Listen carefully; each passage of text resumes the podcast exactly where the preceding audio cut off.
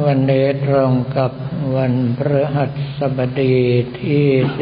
16 พฤศจิกายน พุทธศักราช 2566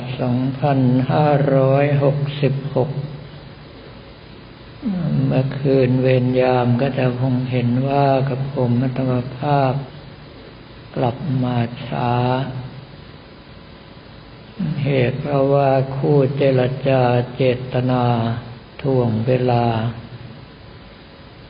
คือกะว่าถ้าไม่ไปสถานีตำรวจแล้วจะเจรจากับกระผมธรรมภาพได้ง่าย บุคคลผู้นี้ก่อเหตุลักษณะนี้มาหลายครั้งแล้วตามที่ผู้กำกับมนตรีท่านไปสืบมา แต่ว่ารอดคดีมาได้ทุกครั้ง เพราะว่าทางด้านเจ้าทุกยอมปฏิปนมด้วย แล้วผมก็เข้าใจเลยว่าทำไมเจ้าทุกข์ถึงยอมประนีประนอมด้วย เพราะว่าพระเจ้าประคุณเล่นของ มาถึงศาลาร้อยปีนี่แล้วยังเล่นต่ออีกต่างหากเพียงแต่ว่ามันเป็นการเล่นของเด็กอนุบาล ก็คือเป็นไปทางสายพวกสเสน่ยาแฝด ในลักษณะทำให้รักทำให้หลงทำให้เมตตาตามใจเขาทุกประการ แม้กระทั่งวันที่เขานัดมาก็เป็นวันที่เขาเลือกแล้วว่าเป็นวันพุธ ซึ่งทางโบราณเขาถือว่าเป็นวันที่เจรจาได้ง่ายที่สุด เพราะตามหลักของโหราศาสตร์ถือว่าวันพุธเป็นปาก แต่เขาคงไม่รู้ว่าผมเป็นใคร ดังนั้นเมื่ออยู่ภายในห้องสอบสวนกัน แล้วเขาขอความเมตตาแล้วผมธรรมภาพบอกว่าเมตตาให้มาตลอดแล้ว ก็คือเวลามึงทำของใส่แล้วกูไม่สวนให้คว่ำไปตรงนั้นนะ ต่อไปให้เลิกเสียพังหาความก้าวหน้าไม่ได้หรอกเนื่องจากว่ากลัวเป็นต้นตำรับ มันก็เลยนั่งตะลึงไปประมาณเกือบห้านาที พูดไม่ออกบอกไม่ถูกคาดว่ากลับไปอาจจะวิชาเสื่อมไปเลยเพราะหมดความมั่นใจ เขานอกจากจะไม่รู้ว่ากับผมมตภาพเป็นใครแล้วยังไม่รู้ว่าภายในศาลาแห่งนี้กับผมมตภาพเอาเบี้ยแก้ตัวครูหลวงปู่เจือไว้คู่หนึ่งคำว่าเบี้ยแก้ว่าเราต้องเข้าใจคำว่าแก้คืออะไร ส่วนใหญ่ก็แก้เพราะคุณใส่สยเวทมนต์ดำอะไรทุกเรื่อง ถ้าหากว่าบ้านเราอาจจะไม่ชัดเจน แต่ว่าทางพม่าเขาเล่นของพนินหนักกว่าบ้านเรามาก ทุกอย่างทางด้านนั้น ถือโชค ถือลาง ถือเคล็ดถือเวทมนต์ไสยศาสตร์เป็นหลัก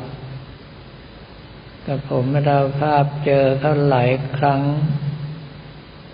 ต้องบ่นภาษาวัยรุ่นว่ากูจะบ้า เนื่องเพราะว่าได้ความเคยชินพอถึงเวลาจะเดินทางกำหนดวันไปวันกลับแน่นอนแล้ว วันนี้จะต้องกลับถึงเมืองไทยให้ได้ แต่พอไปเช่ารถเขาบอกว่าวันนี้ไม่วิ่งรถ เพราะว่าเป็นวันจมคือสมัยก่อนส่วนใหญ่เป็นการสัญจรทางน้ำ วันจมวันลอยก็เลยเกี่ยวกับเรื่องของเรือ แต่แม้กระทั่งมาใช้รถแล้วก็ยังถือวันจมวันลอยอยู่ถ้าหากว่าท่านทั้งหลายสังเกต คงไม่มีโอกาสสังเกตแล้วมั้งบรรดาผู้หญิงที่มีอาชีพอย่างว่าทางฝั่งโน้นพกมแมลงผู้คำทุกคนเลย ส่วนใหญ่ก็มัดติดกับสายยกทรงไว้ เพราะว่าแมลงผู้คำก็อยู่ในลักษณะเดียวกับเบี้ยแก้ ก็คือบรรจุประหลอด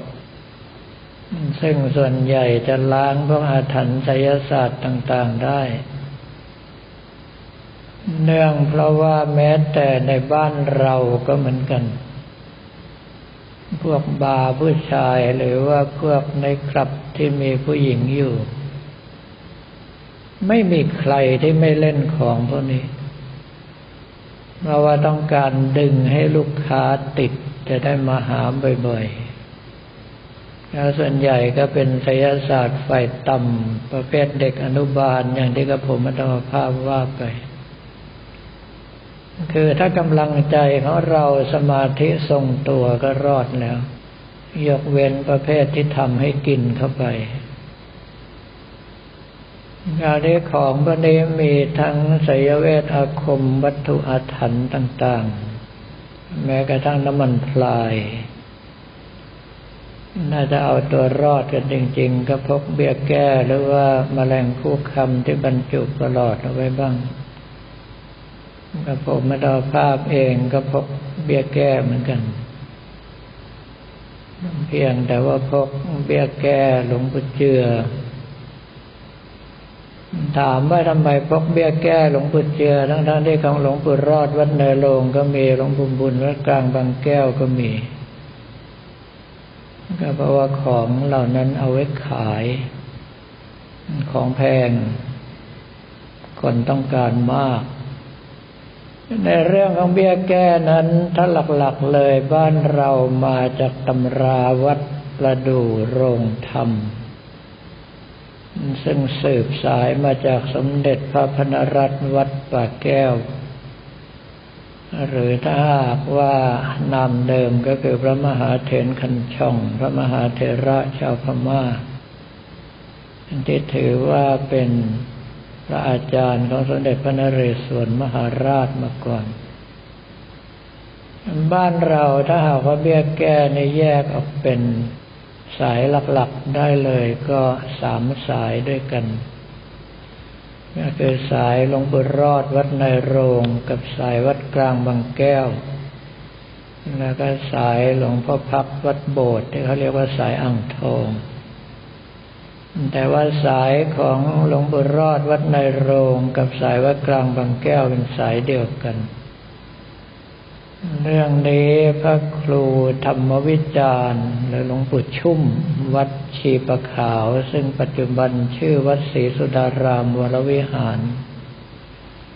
ท่านเล่าให้ฟังว่าหลวงปู่แขกวัดบางบำรุ ที่เป็นครูบาอาจารย์สอนวิชาเบี้ยแก้ให้หลวงปู่รอดวัดในโรง เป็นพระภิกษุชาวนครชัยศรีทุดงขึ้นไปทางด้านบางบำรุแล้วชอบใจพื้นที่ ก็เลยอยู่จำพรรษาที่นั่น จนคนไม่รู้ที่มาที่ไปแล้วว่าเป็นคนที่ไหน ถ้าหากว่าท่านทั้งหลายไม่รู้ว่าในสมัยรัชกาลที่สองที่สามทางด้านธนบุรีของเราเป็นป่าขนาดไหน เอาแค่สมัยที่กับผมมาเราภาพเป็นวัยรุ่นก็พอเพราะว่าบ้านยายอยู่ตรงสำแยกไฟฉายพอเดินเข้าหลังบ้านไปก็จะเป็นสวนลักษณะที่ ชาวบ้านเรียกกันว่าสวนสมรมก็คือปลูกสารพัดพืชผักมาด้วยกัน แล้วแต่ละสวนบางทีก็ต่อเนื่องกันไปหลาย ๆ ร้อยไร่ถ้าถามว่าบ้านคนอยู่ที่ไหน ส่วนใหญ่บ้านคนจะปลูกอยู่ริมคลอง มีท่าน้ำยื่นลงไปในคลอง เป็นที่อาบน้ำอาบท่าซักผ้าใส่บาตรหรือว่าผูกเรือแพของตนเอง ในขนาดช่วงกับผมมาตาภาพเป็นวัยรุ่นแล้วยังเป็นป่าดีๆ นี่เอง พวกเสือป่าจะมดอีเห็นเต็มไปหมด โดยเฉพาะเฮียตัวใหญ่อย่างกับจระเข้ แล้วสมัยรัชกาลที่สองที่สามจะเป็นป่าขนาดไหนพระท่านถึงไปทุดงกัน ดังนั้นในส่วนของหลวงปู่ปานวัดตุกตา หลวงปู่ปานวัดกลางบางแก้ว แล้วก็หลวงปู่แขก ท่านน่าจะศึกษาวิชาจากสายเดียวกันเพราะว่าต้องเลือกเบี้ยแก้ที่มีฟันสามสิบสองซี่ และบรรจุประหลอดน้ำหนักหนึ่งบาท แต่ทางสายอ่างทองเราก็พักวัดโบสถ์นั้นต้องบอกว่าด้วยความที่ท่านเป็นพระอภิญญา ดัดแปลงวิชาการเอง ทางด้านโน้นก็เลยบรรจุประหลอดตามขนาดเบี้ย ไม่ได้สนใจว่าจะหนักเท่าไหร่ต้องหลวงพ่อพักวัดโบสถ์ถือว่าหายากที่สุด ราคาแพงมาก แล้วผมมาได้ภาพบูชามาตัวสุดท้ายหลายปีก่อนสี่หมื่นบาท สายอ่างทองรองลงไปก็คงหลวงพ่อคำวัดโพปล้ำแล้วก็หลวงพ่อนุ่มวัดนางในสองท่านนี้แยกจากกันยากมาก เพราะว่าซื้อหอยเบี้ยจากร้านเดียวกัน แล้วถึงเวลาลูกศิษย์เอาไปเลี่ยมก็ร้านเดียวกันอีก แต่การนี้ต้องเป็นที่สังเกตว่าถ้าเป็นของหลวงพ่อคำวัดโพปล้ำเวลาเราเขย่าจะมีเสียงเหมือนทรายอยู่ข้างในแล้วก็หลวงพ่อนุ่มวัดนางในก็จะเป็นเสียงประหลอดคลุกคลุกอยู่ตามปกติ แล้วยังมีครูบาอาจารย์อีกสองท่านก็คือหลวงพ่อซัมวัดตลาดใหม่ ซึ่งจะว่าไปแล้วถือว่าเป็นครูบาอาจารย์ที่อาวุโสสูงมาก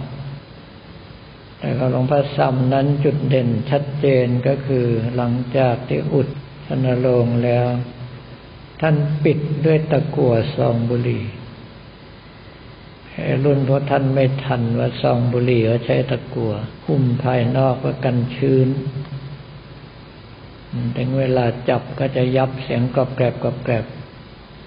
ไม่ใช่กระดาษเคลือบสีเงินเหมือนรุ่นหลังๆ แต่นั่นเป็นกระดาษตะกั่วจริง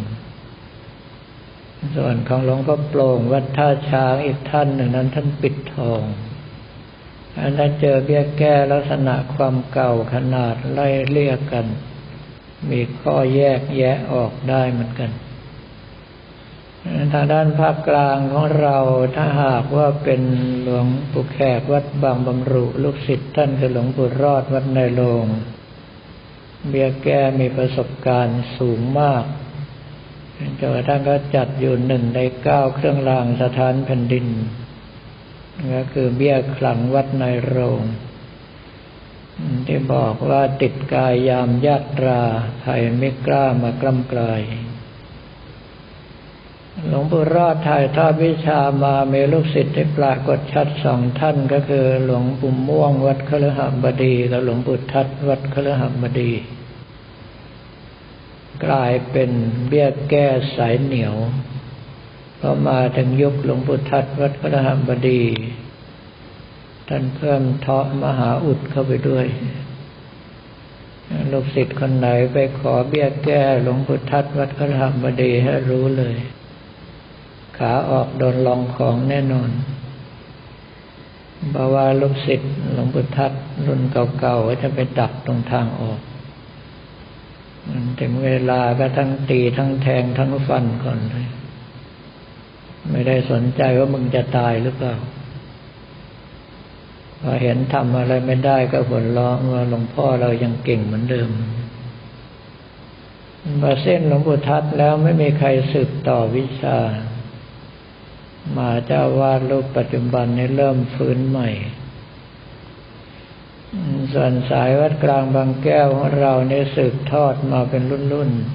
ๆนั่นเป็นหลวงปู่เพิ่ม หลวงปู่ใบ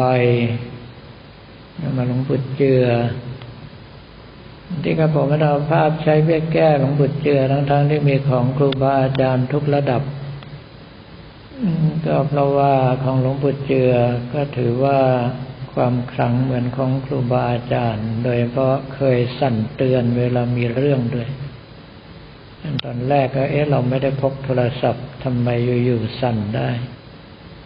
ล้วงลงไปเป็นเบี้ยแก้ตัวเล็กๆของท่าน แต่ครั้นี้เบี้ยแก้หลวงปู่เจือถ้าท่านทั้งหลายจะซื้อหากัน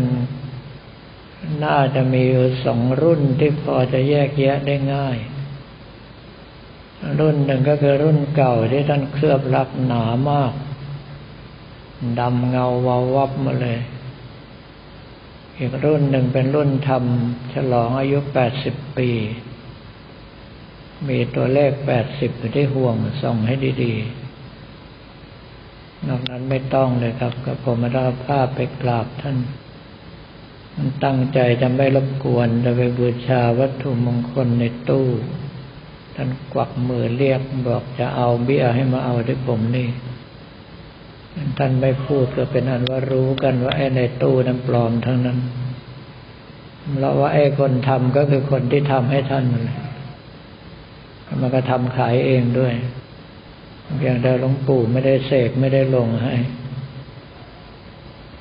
คราวนี้ถ้าหากว่าเป็นเบี้ยแก้สายอื่นที่มีหลุดลอดออกไปก็จะมี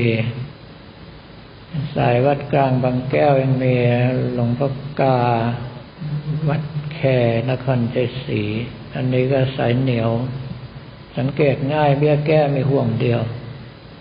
แล้วห่อด้วยผ้ามุ้งชุบรักร้านจะเป็นตาข่ายยิบยิบยิบยิบแล้วก็มีห่วงเดียว ถัดจากนั้นก็หลุดไปเลยหลวงพ่อพลายวัดบางแคกลาง สมุทรสงคราม ไม่รู้มาได้ยังไง ไม่รู้ว่าใครเป็นครูบาอาจารย์ของท่าน แต่เบี้ยแก้ของท่านแถวนั้นนิยมมากแบบกันผีเด็ดขาดที่สุดถ้าจะเอาหายากสุดๆ ก็เบี้ยแก้พอกคลั่งหลวงพ่อทองสุขวัดตนดหลวง เพราะว่าเบี้ยแก้พอกคลั่งของท่านก็มาจากการที่ท่านทำในเรื่องคลั่งจนกระทั่งดังแล้ว ก็เลยมาใช้กับเบี้ยแก้ด้วย แต่ในชีวิตของผมได้มาแค่ห้าหกตัวบอกว่าได้มันน้อยกว่าของหลวงปู่พักอีกการนี้ในเรื่องของเบี้ยแก้นี่ถ้าหากว่าเราติดตัว ไม่ว่าจะอยู่ในป่าอยู่ในบ้านต้องปลุกไว้เป็นปกติ ไม่ใช่พกเอาไว้เฉยๆเหมือนกับพกสักกระเบือ วัตถุมงคลทุกอย่างถ้าเราจะใช้ให้เกิดผล มันจะต้องมีการปลุกเป็นปกติคาถาไปหาเอาได้ ตาม Google มีเยอะแยะไป มีของสายวัดกลางบางแก้วที่หลากหลายหน่อย ว่าจะใช้ประเภท ปกติทั่วไปหรือจะเอาประเภทเหนียว หรือจะเอาประเภทถอนคุณถอนของนั่นมีหมด ส่วนใหญ่ของสายอื่นจะเป็นเน้นเรื่องความเหนียวมากกว่า ดังนั้นไอ้ตัวแสบมันไม่รู้ว่านอกจากเบี้ยแก้ตัวครูหลวงปู่เจือในสลาในี่แล้วผมยังพกติดตัวด้วยทำไปก็เหนื่อยเปล่าลำคาญก็เลยเตือน บอกว่าให้เลิกซะไม่มีประโยชน์หรอกมันเหมือนกับเด็กอนุบาลมาประเภทเล่นอะไรกับคนจบปริญญาแล้วก็หาเรื่องเดือดร้อนเอง แต่คราวนี้พอไกลเกลี่ยเสร็จก็คาดว่าเขาคงทำไม่ได้ เพราะว่าผู้กำกับก็มาเห็นว่ามันไม่มีหนทางเราที่จะทำงานเราให้เสร็จ แต่ว่าถ้าหากว่าเขาไม่ทำตามสัญญาภายในสิ้นเดือนมกราแล้วส่งหัวรถจักรให้เรา เราสามารถฟ้องช่อโกงได้เลย เพราะว่าเขาตั้งเจตนาไว้ตั้งแต่แรกแล้วสำหรับวันนี้ก็ขอเรียนถวายพระภิกษุสมณเณรของเราท่านบอกกล่าวแก่ญาติโยมแต่เพียงเท่านี้